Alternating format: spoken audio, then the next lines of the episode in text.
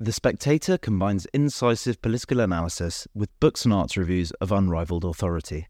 Subscribe today for just £12 and receive a 12 week subscription in print and online, and get a £20 Amazon gift voucher absolutely free. Go to spectator.co.uk slash summer. Hello and welcome to the Spectator's Book Club podcast. I'm Sam Leith, the literary editor of The Spectator, and this week I'm very pleased to be joined by the eminent classicist Mary Beard, whose new book is Emperor of Rome. Now, welcome, Mary. By the title, one might think this was a kind of Sellar and Yeatman, Suetonius type Kings and Things history, but it's not. What are you trying to do with this book? Yeah, you might think that Beard had gone back on her, you know, well-known propensity for looking at the underclass and had decided to invest instead in um, uh, posh white men. Right? Well, in part that's true, but it's. I think it's different from what you might think, for two reasons, honestly. One is that it's not a biography of any emperor or emperors. What the book is trying to say is look, you know, there's some great biographies out there if you want, but probably, in my view, the best way of understanding what's going on in the Roman Empire at the top is not to think about the wickedness of Domitian or the sensible policies of Vespasian or whatever. It's to say, look, emperors are more like each other than they are different. The stories of virtue and vice are largely concocted after they died. And we get a lot further in saying, look, what did emperors do? What was the job? Because they all did the same job. They lived in the same place. They had the same kind of staff. So can we see them as a group? And actually, that's sort of what one emperor, Marcus Aurelius, suggested when he said, Mm, he looked back over his predecessors and said, Do you know, same play, different cast? Well, I suppose my motto is that. So, in one way, I'm thinking about the emperor. So, it's you don't have to worry. And I think this is really important because it can be very off-putting to people. You don't have to worry if you don't can't tell Marcus Aurelius from Antoninus Pius. You know, you have to remember most Romans probably couldn't either. And we're looking at emperors as a category. So that's one thing. Yeah, I think you are going to have a helpful timeline in the in the, the end. There is a helpful timeline, and there is a list of them at the beginning. But I think it's you know most Romans could give you the details of the Emperor Galba no more accurately than I could give you the details of Edward III, right? You know, I know quite a lot in a way about medieval kingship, but I could not even give you the dates of the reign of Edward III. Well, that's and, reassuring for uh, us civilians. I think it's reassuring for everybody. And, and one of the things I illustrate in the book is it's a lovely little papyrus from Roman Egypt. Very neat handwriting, clearly educated guy, I imagine it's a man. And he's trying to make himself a list of Roman emperors. And he gets them wrong. You know, so I think we've got to sort of put out of our mind, or I'm encouraging people to put out of their minds the idea that the key to the Roman Empire is being able to name all the buggers. You know, actually, um, you can be, you can, you can take a kind of a, a more overview than that. So that's one reason why it's different. But the other reason why it's different, and this really is kind of me reverting to type, I guess, is I think bizarrely perhaps, the emperor at the very top of the Roman tree proves to be a really interesting magnifying lens onto the world of the ordinary, the exploited, the slaves, etc. There's kind of two reasons for that. One is that one of the kind of fundamental sort of tenets of what it was to be a Roman emperor was to be accessible to people's problems. You know, you were the court of last resort. You were the person to whom people could come and bring their begging letters. That's one of the very surprising things that to you know you have these emperors. There's a lovely story. I can't remember which emperor it was who gets kind of collared by you know Adrian. random old oik and yeah uh, it's Hadrian. It's, it's Hadrian. You know, a peasant lady comes up to him and says, "Excuse me, Emperor," you know, and he says, "Very sorry, no time." And she says, If "You haven't got time to, for me, you haven't got time to be emperor. Now, this is probably a very rosy view of the accessibility of the Roman emperor, but still, in part, it's true. So it's through the kind of imperial documentation, whether it's on papyrus or in law codes or inscribed on stone, that you actually see more real problems of real ordinary people in the Roman Empire than you do anywhere else.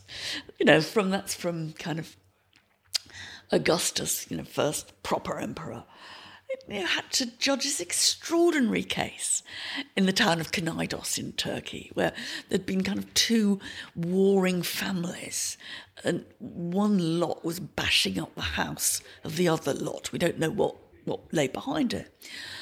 And at one point, the master and mistress of one house, of the house under attack, told a slave to empty the contents of a chamber pot onto the head of the people who were being rowdy underneath, which indeed the slave did, but he also dropped the pot and it killed one of the assailants. Right.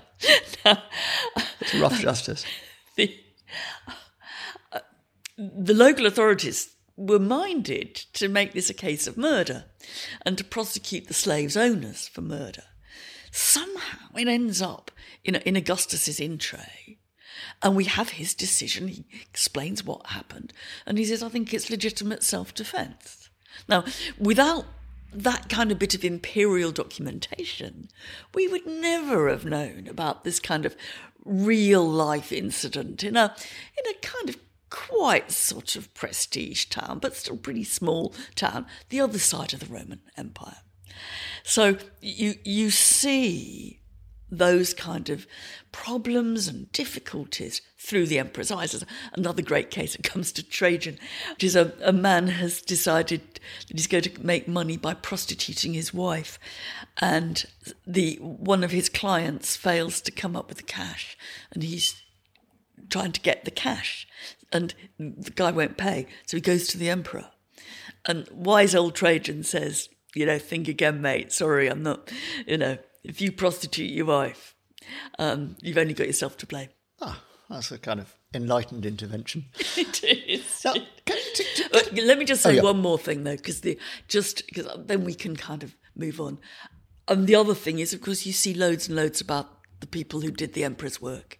So we learn about the slaves who wrote the letters on the emperor's behalf, the slaves who were the masseurs of the emperor's wives, the slaves who uh, carried the handbags, served at dinner. So my view of the palace is not just emperor and his mates it's going right down to the the chief food taster at the, upstairs, towards the downstairs bottom. kind of thing. Yes, it's upstairs downstairs. Now, to, to give it, before we go on to some of the details of the Emperor's lives, to give it a, the frame, as you describe in your sort of opening pages, the shift between republic and empire was a shift between a sort of qualified form of democracy and quite a qualified autocracy. Can you explain yeah. what those qualifications are and how the shift came yeah. about? Well, the the old republic, and um, they would have you know, they'd have died if someone said it's a democracy. They thought democracy was wicked, um, or most Romans thought democracy was wicked. But it was a system of power sharing and popular voting. The voting was officially rigged in favour of the rich. There are all kinds of things that we wouldn't recognise as democratic, but it was um, a a, a, fairly traditional in some ways method of governing a small city state with annually elected officials who, um, in a sense, govern the state with an advisory group, the Senate, for one year only, um, no repetition of office, office holding, always shared. You know, so I think, in deference to the Romans, I would say, you know, trying only to say it's a sort of democracy. And I think they would have said it's a power sharing, a power sharing governmental system. Nobody holds power for very long, and they never hold power alone. Now, it's under that system that Rome gets its empire. And the reasons for it getting its empires, you know, uh, is actually probably more, into, more complicated than the reason why they lost it, right? But in a way, they become victims of their own success and they they get a by a combination of kind of good luck, perhaps militarism, competitiveness, they get this vast land based empire, which proves very hard to govern by this old fashioned power sharing arrangement of you know, nobody ever holding power for long and never alone. It, it's a system of annual office holding. You know, by the time you get to the middle of the first century BC, it would take you three months at least to get to, your new post. Yeah, you know, so back, know, no, and they have they mitigate that in all kinds of ways, but essentially, what they're trying to do is run a large land based empire on the mechanisms of a tiny city state. And there are a whole series in the run up to Julius Caesar of guys who sort of get one man rule for a little while. It never, it never quite takes off, but you can, you know, the direction of travel is very much towards more power for longer in the hands of one person. And Julius Caesar becomes the acme of that. And he's absolutely on the cusp between sort of democracy and sort of autocracy. He's killed in 44 BC by a load of not so heroic individuals. I think we've been a bit kind of uh, influenced by Shakespeare to, you know, we, you know, Brutus, you know, Shakespeare's hero is a nasty piece of work, I think. But he's killed by this group of conspirators in the name of liberty. Now, bizarrely, partly because they were terribly ill organized. You know, they killed him fine. It's, you know, assassinations are always much easier than knowing what to do next. And they didn't know what to do next, really, hadn't got a forward plan. And pretty soon, it's clear that although Caesar was killed in the name of liberty, the form of government that's going to replace him is going to be autocracy of some sort. And even Brutus, you know, Shakespeare's hero, very next year after after Caesar's assassination, is putting out coins with his own head on them, which Caesar had done, first Roman, living Roman to do. Absolute clear sign of. of so, so, is there a sort of sense that, because it's again surprising, you'd think if they've been a republic for so long, that there really aren't, as you describe it, people speaking up in Caesar or Octavian's reign for, for going back to the old ways. Well, there is for a bit, and you've got a, a you've got a long period, more than a decade actually, after the death of Caesar, of civil war, in which there would be some people at that point who you know think that the old ways are recoverable probably but the general tendency is these are civil wars fighting out who's going to be king or emperor they didn't like the word king but emperor, leading citizen. And, you know, the, the last man standing is Caesar's great nephew and adopted son, Octavian, who finally finishes off Antony and Cleopatra. And he's then got a choice of what to do, but it's I don't think it's much of a choice. You know, I think he's going to step in some way into Caesar's shoes, but at the same time, he wants to avoid assassination. And he establishes a, the system of government which basically lasts in Rome for many centuries in its basic form. How he sat down and thought this out, how far it's a kind of set of improvisations, how far it's um, there's you know there's a kind of master plan. We just don't know. Later Romans assumed there was a master plan, but it may have been much more kind of hand to mouth sort of decision making. But what he does is he, I mean, his, his, his classic move is he nationalizes the army. So it becomes, in a way, a military dictatorship, though that's rather kind of fudged. But because uh, we did have some private armies before, didn't we, in the Crassus and era? One of the problems was, you know, and why you get these civil wars, and one of the problems about control in the in the quasi democracy is that armies are sort of, all of them are sort of private armies. They might be state funded, but they're loyal only to their own general, honestly, who gets the money. And Augustus cuts through that an enormous expense. And he says, everybody is loyal to me. And he starts kind of absolutely unheard of things at that point. It must have been really revolutionary that the soldiers were enrolled for a fixed term and they got a pension.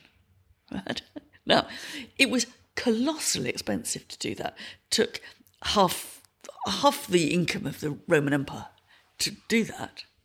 And, you know, they had the same same pension problems that we have.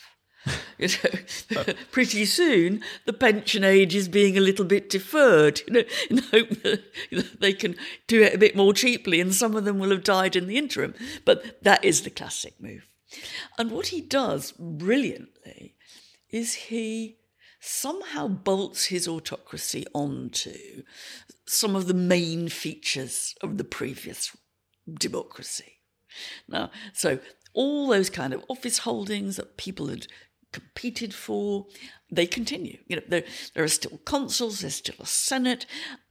There are differences in that effectively the emperor comes to choose who those people are. But he is constructing an autocratic model using some of the building blocks of the democracy. Now, people used to say, blimey, it's a completely hypocritical cover up. You know, didn't the Romans realize that it wasn't a democracy any longer? Well, of course they did, actually. But what he's doing is he's using the traditional rhetoric of Roman politics to provide his administrators, to keep the honour going. He, in many ways, ups the prestige of institutions like the Senate and the senators. He gives them, you know, better special footwear and special seats. And, yes, nice seats at the Colosseum. nice, nice seats at the Colosseum. Well, the Colosseum hadn't been built then, but and and so you've got this what turns out to be a, a kind of brilliantly resilient system. And what's odd about the Roman Empire is that although individual emperors are always being challenged, there's very little trace of the system being challenged. And that system also, part of that resilience, which Abizio expand on, you talk about, as you say, it's a very unstable position as an emperor. You're always frightened of being knocked off or usurped or whatever it is. But in order to kind of produce, if I understand you rightly, a kind of slightly to keep the traditional aristocracy who would have been a threat in their place. You're seeing much more social mobility and slaves becoming freedmen and getting mm, senior roles in the administration. Is that kind of by design or is just drawing on a different talent pool? I think that Augustus, insofar as it's his brainchild in some form, he's got a problem. I mean, you can bolt on your autocratic regime to the old fashioned system if you say, okay, yeah, you, you can go and be governor of Asia, right? Governor of Africa. Um, you, as a traditional senator, will take the same jobs. You know, you're now much more likely to be appointed directly by the emperor, but there are a whole series of things which fit into the average senator's view of what they would do. What doesn't fit in is being a secretary. And if you're going to run the Roman Empire uh, with a broadly centralized system, I mean, there's many, many fewer boots on the grounds than most empires have. But you need a different form of, of workforce and you try telling your average Roman senator that they're going to take your dictation. Um, you know, the idea of the private secretary is not the private secretary is not an honorific position in ancient Rome. It doesn't have many tax collecting powers either, right? Yeah, no. So you, what happens is that Augustus, following in the tradition in some ways of big republican families from the earlier period, who would have had large scale slave workforces in their own private house, doing everything from taking the dictation to doing the cookery. What develops is a, a kind of separate route uh, into administration, which includes some eventually extremely powerful ex slaves. The, they probably go into this as a enslaved, but as was very common in Rome, slaves in at least in urban contexts got freed often. It was it was the normal expectation um, for an urban slave to get freed.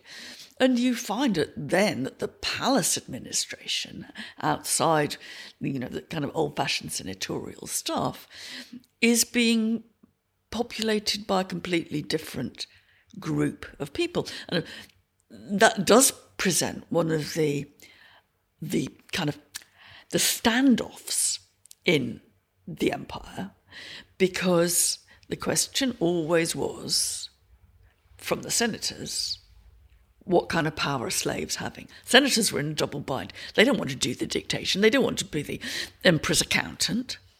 Yet they also know that the people who, in some ways, have what they perceive as the real power, people who are actually sitting down and going through the accounts with Augustus, even, as they would say, the, the slave barber who's chatting to the emperor for 20 minutes in the morning and whispering in his ear about some of his problems, that you get a the power of proximity. And it is one of the fault lines, at least the cultural fault lines in the system. So historians like Tacitus are very conscious, second century CE. Nero, he's writing looking back to the first century.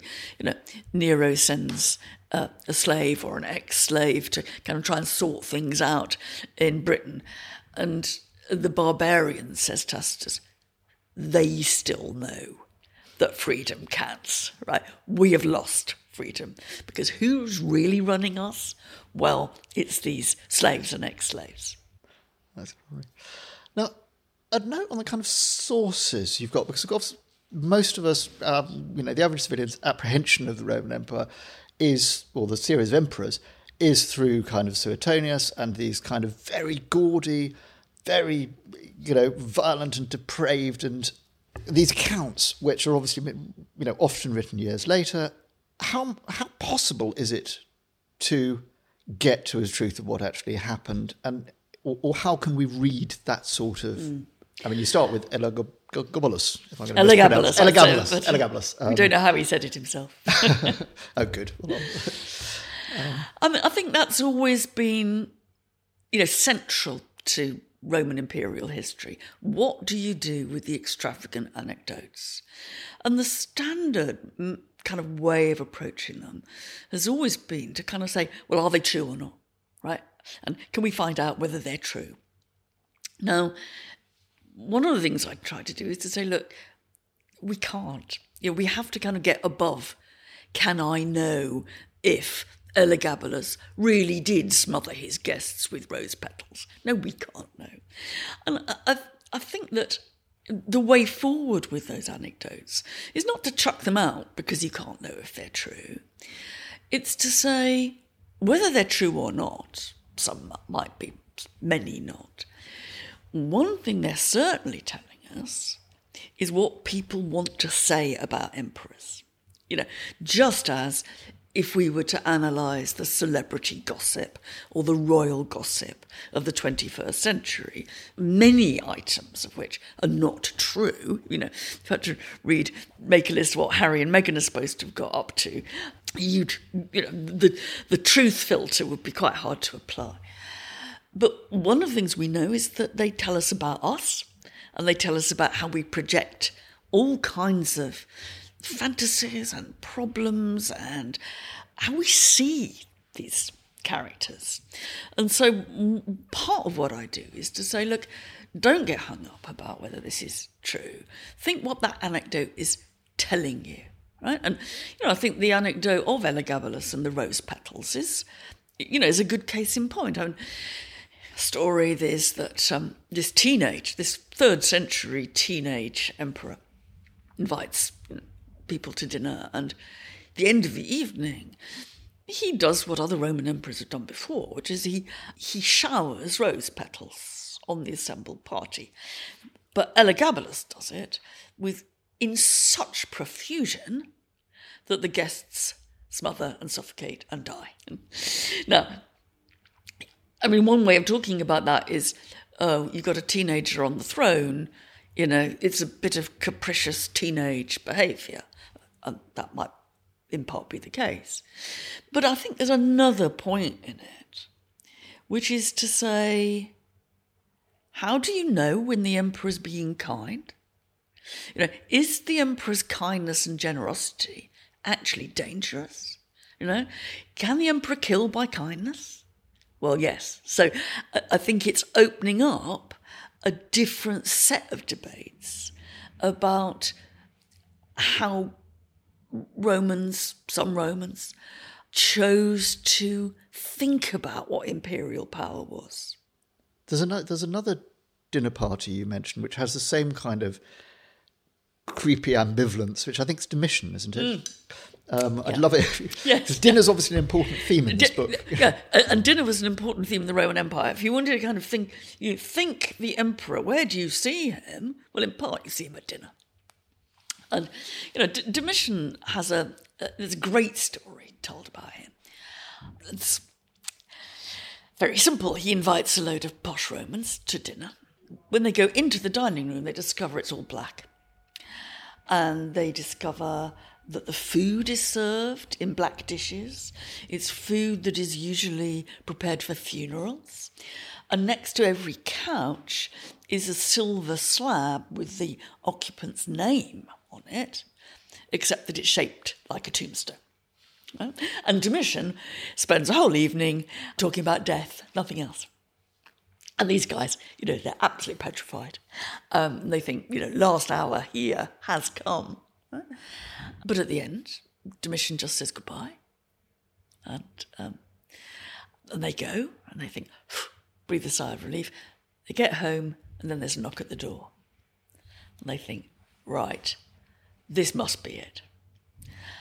And when they go out, however, they don't find a hit squad they find a little group of palace porters who have brought all the things they ate of and the silver tombstone to them as presents from the emperor. Now, in many ways, it is the same sort of story as Elagabalus and the rose petals, though it has a happy ending rather than a sad ending, because it's it's saying, how do you terrorize people? You know, what counts as terror? Terror doesn't have to be just a knife, a dagger, a sword, an instruction to kill yourself. That terror can be mediated through quirky generosity. Now, I don't. We don't have Domitian's side of the story, and this was written up quite a lot later. And you know, I sometimes think, well, Domitian just thought he was doing a rather clever fancy dress party. Really, you know, a bit, you know, weird taste, but um, you know, and there's also stories of other Romans who used dinner as an opportunity to think about death. Again, sort of fruitful to think about.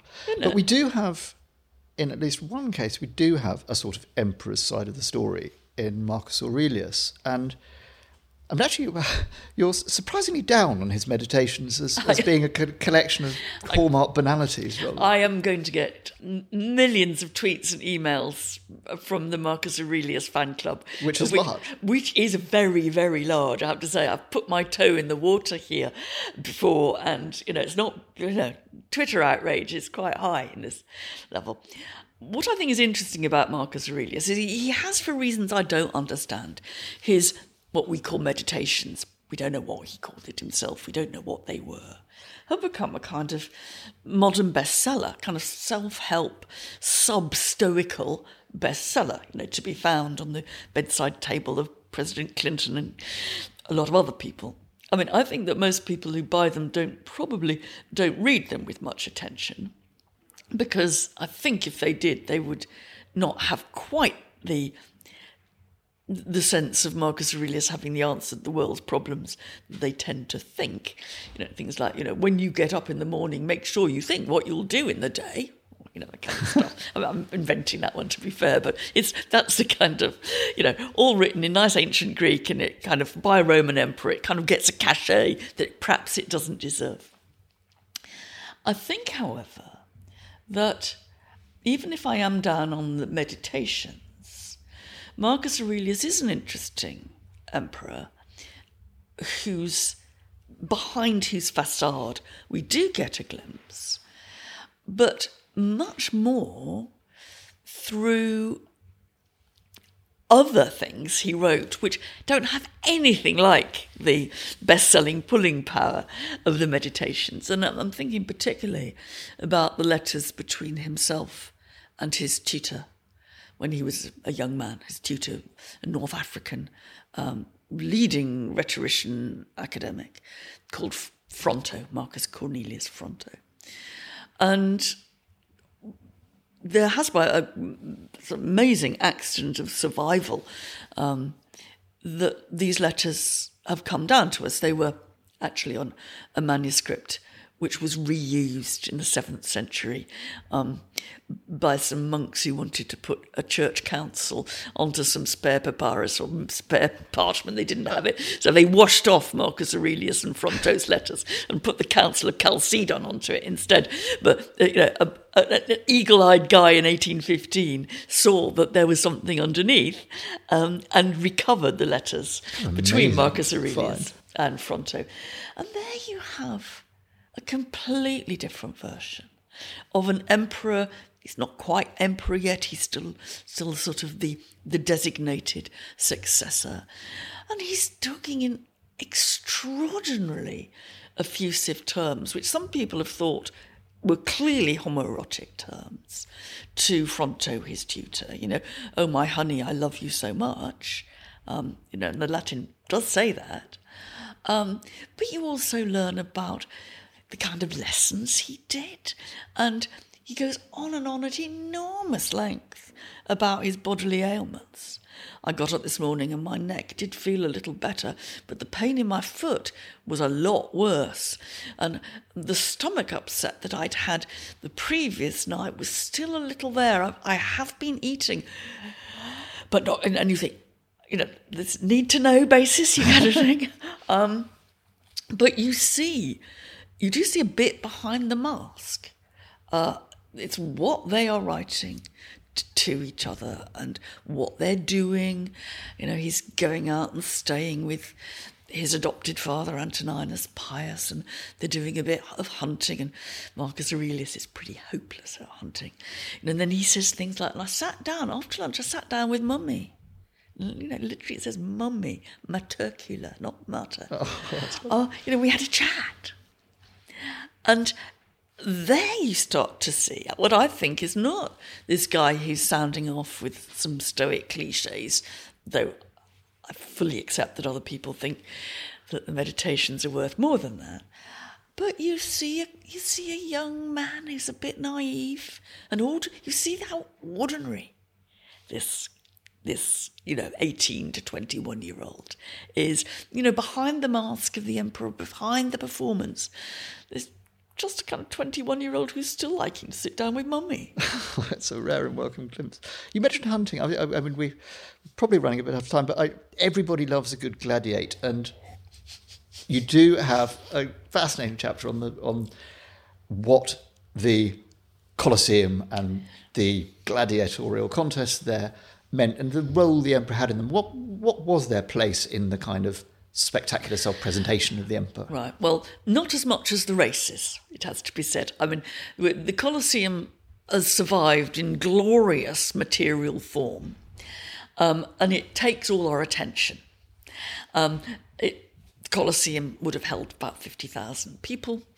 Um, only five minutes' walk away is the Circus Maximus, where the races were a total desert and wreck, but it would have held something like 250,000 people, and that's where we should be looking. But no, we look at the Colosseum, and I do too.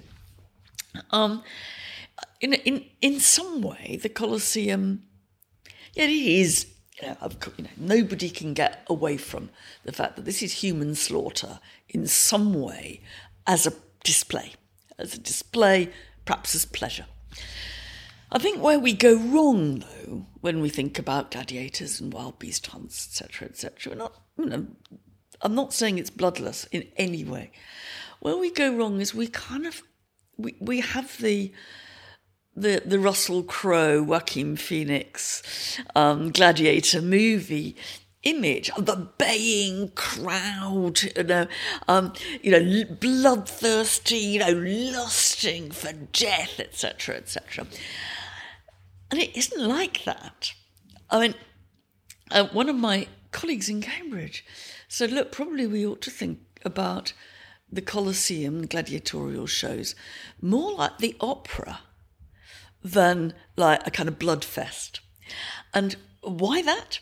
Well, everybody who goes to the Colosseum has to go in a toga. Now, we think that that's what the Romans wore. You know, they don't wear togas any more often than we wear dinner jackets, probably. You know, so we're already, by saying togas only in the Colosseum, we're already in Covent Garden and we're in our dinner jackets, okay? And it isn't just a free for all, it's very ordered. And people sit literally in rank order. There's the senators on the front row, then the equestrian class behind, and all the way up till you get to the women and the slaves at the top.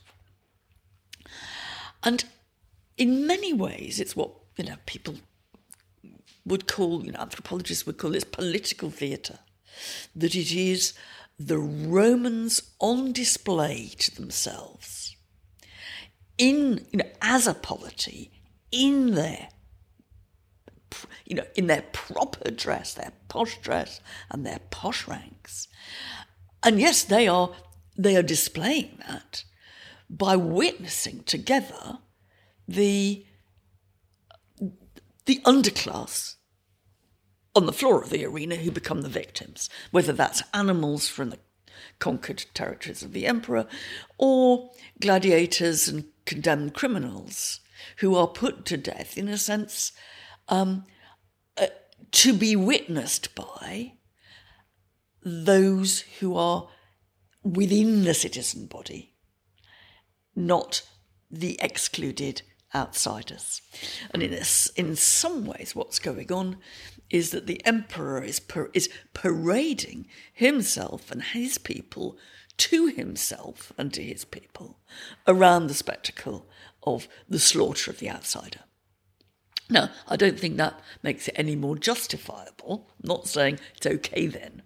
Uh, it's still bloody and nasty, and there are still criticisms of it um, by Romans, you know, usually rather posh academics who make a point of saying, "Oh, I don't think this is really quite for me." I mean, you know, but there is, you know, it is an, it is a central institution, and the Roman emperors manipulate it and also sometimes get it terribly wrong. You know, and one of the things, and this is a game where um, the film Gladiator had it right one of the problems is they want to get out and be a gladiator themselves because the the the paradox of these victims who are slaughtered is that of course they are who everybody's looking at so in a sense the emperor is not the center of attention well you do have a couple of emperors you mentioned who who do that play out that they do that's a, is it Commodus who's yeah. lopping the heads off ostriches? Commodus, yes. He Commodus, has. sorry. Yeah, he, he goes in for wild beast hunts and he goes in for gladiatorial combat. And yet it's there's there's always a risk. You know, emperors can't get away with it. You know, they, they want to be the centre of attention. They want to take on a bit of that glamour, but it never works for them. And what Commodus does, and we have an absolute eyewitness account of this, is he he does kind of lop off the head of an ostrich. The ostrich is being very conveniently penned up, so he, you know, he can't really miss. Um, decapitates it, t- takes the head over to the senators who are on the front row, holds the ostrich head up, gets his sword in the other hand, grins, and kind of gestures at them with his sword to the neck of the ostrich, as if to say, "You next, guys. You know, watch it." Now, what's the what is the uh, reaction of the senators on the front row? They think, "I'm going to giggle. If, it, if this goes on any more, I am going to giggle." So the one who gives us the uh, the account of this says, "I didn't know what to do, so I was wearing a laurel wreath because you know, Colosseum is very posh. You got to, you know, you, you really are in your DJ. Uh, I p- plucked a leaf out of my wreath and I bit on it really hard, so to stop myself laughing. And I told my next door neighbours to do the same. And you know that is both a great story about the sort of humiliation in a way, or the potential humiliation of the Senate, who are sitting there having to look at this. But it's also, I think, and it's what I try to bring out, it's also a humiliation of the emperor. I mean, here is a guy who knows he's looking foolish. And he's, you know, he's reduced to, to decapitating an ostrich and go up with the senators and have them laugh at him. Ah, very polyvalent. There's um, as you as you say this, the the idea the emperors didn't descend, or very seldom even descended by blood, and it you know all sorts of people from all over the empire could become emperor. Yeah. Um, yet, as you say, the institution itself. I mean, I was going to say, incidentally, Septimius Severus. There's been a lot of argument online about whether he was black. Yeah. Quickly, was he? Uh, we don't know. he came. He he has a um, a Libyan mum and a uh, probably Italian dad, and we haven't got the foggiest clue what he looked like. We've enough. got some very nice. word on that. We've got white statues, and we have one painting of him in which his skin is a brownish colour, but that might be because the conventions of ancient painting give men brownish coloured skin. So we don't know. But We don't know. It's, uh, it's an honourable position on Septimius to say, we don't know. as you say, you know, the emperors came from all over. They, they were constantly, you know, um, inheriting in unexpected and unstable ways. And yet the institution survives for 250, 300 years. Yeah. And then suddenly they're going through emperors like, you know, um, tic tacs. What? Why did that suddenly change? It is extremely hard to know. I mean, uh, in some ways, you have to go back to Augustus and to see that he did, however he conceived it, he, he generated an extremely resilient system which kind of brought people on board and it lasted. So, one thing he didn't solve he didn't solve succession. Um, and he and his wife Livia had no children together. Um, they each had children, a child from their more than one in Livia's case from the previous marriage. And uh, so from the very start of empire, succession was always up for grabs. Now, in some ways, that's quite good. You know, primogeniture can end you up with Habsburgs. with with people who are you know not exactly uh, particularly suitable just because they happen to be the eldest son. You know, so primogeniture isn't always great, but it does mean that the problem is solved. Um, Rome has the reverse problem that it is possible to choose. At some level, as you know, not from absolutely anybody, but from amongst the elite. Uh, but you're all the time you're faced with who's go- who's going to be the next guy. Uh, and they have different ways of dealing with this, and adoption is a common one. You know that, not not adoption from anybody. You know, I'm a, you know we can't we shouldn't imagine that even though Romans occasionally say anybody. You know, the the best candidate should be emperor. You know, the best candidate within a rather small group but increasingly a diverse group. I mean, Trajan and Hadrian have their origins in Spain. Um, that kind of sticks for a bit. And there are, there are very few periods, there's really two periods of civil war uh, in 68 69 and in 192 to 3, where succession is contested so badly that it is actually a series of you know, four or five emperors in a single year. People look for reasons about why, when you get to the third decade of the of the third century, um, you've you go from a period of actually, despite all the difficulties, broadly um, calm succession of power. Behind the scenes, I'm sure it was not calm at all, but to, you know, the public image was broadly calm. Um, and then you get, you know, as you say, you know, dozens of emperors, you know, you know, in, um, you know, in 30 years, they reign for a you know, few months.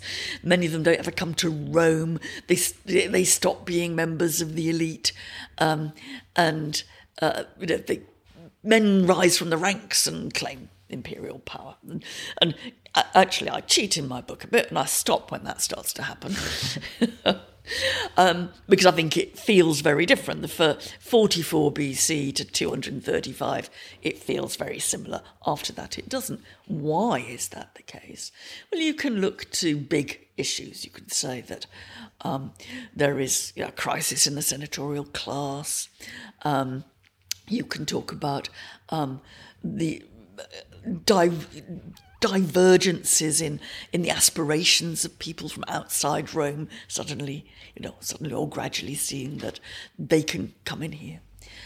I I tend to think that it's that actually the sticking plaster of the succession just kind of finally broke at that point. You know, they'd managed it with band aid for more, you know, 300 years really with only two times that exposed the difficulty, that actually the mirage didn't work any longer. And as soon as the mirage is broken, then, you know, it's all up. All bets are off. I know, and I, I think that the Romans saw there was a change. They didn't always see, see the change I think correctly. I mean, the, I, my account broadly finishes with the Emperor Alexander Severus, and his successor was a guy called Maximinus the Thracian, and people gleefully say first Roman emperor who was illiterate. So they're seeing a change, but they're seeing a change, but they're also being very snobbish about that change. But you know, I I think it's probably it. They just couldn't hold it together any longer. Hmm, they had, as your account eloquently says, a pretty good innings of it for that. Mary Beard, thank you very much indeed.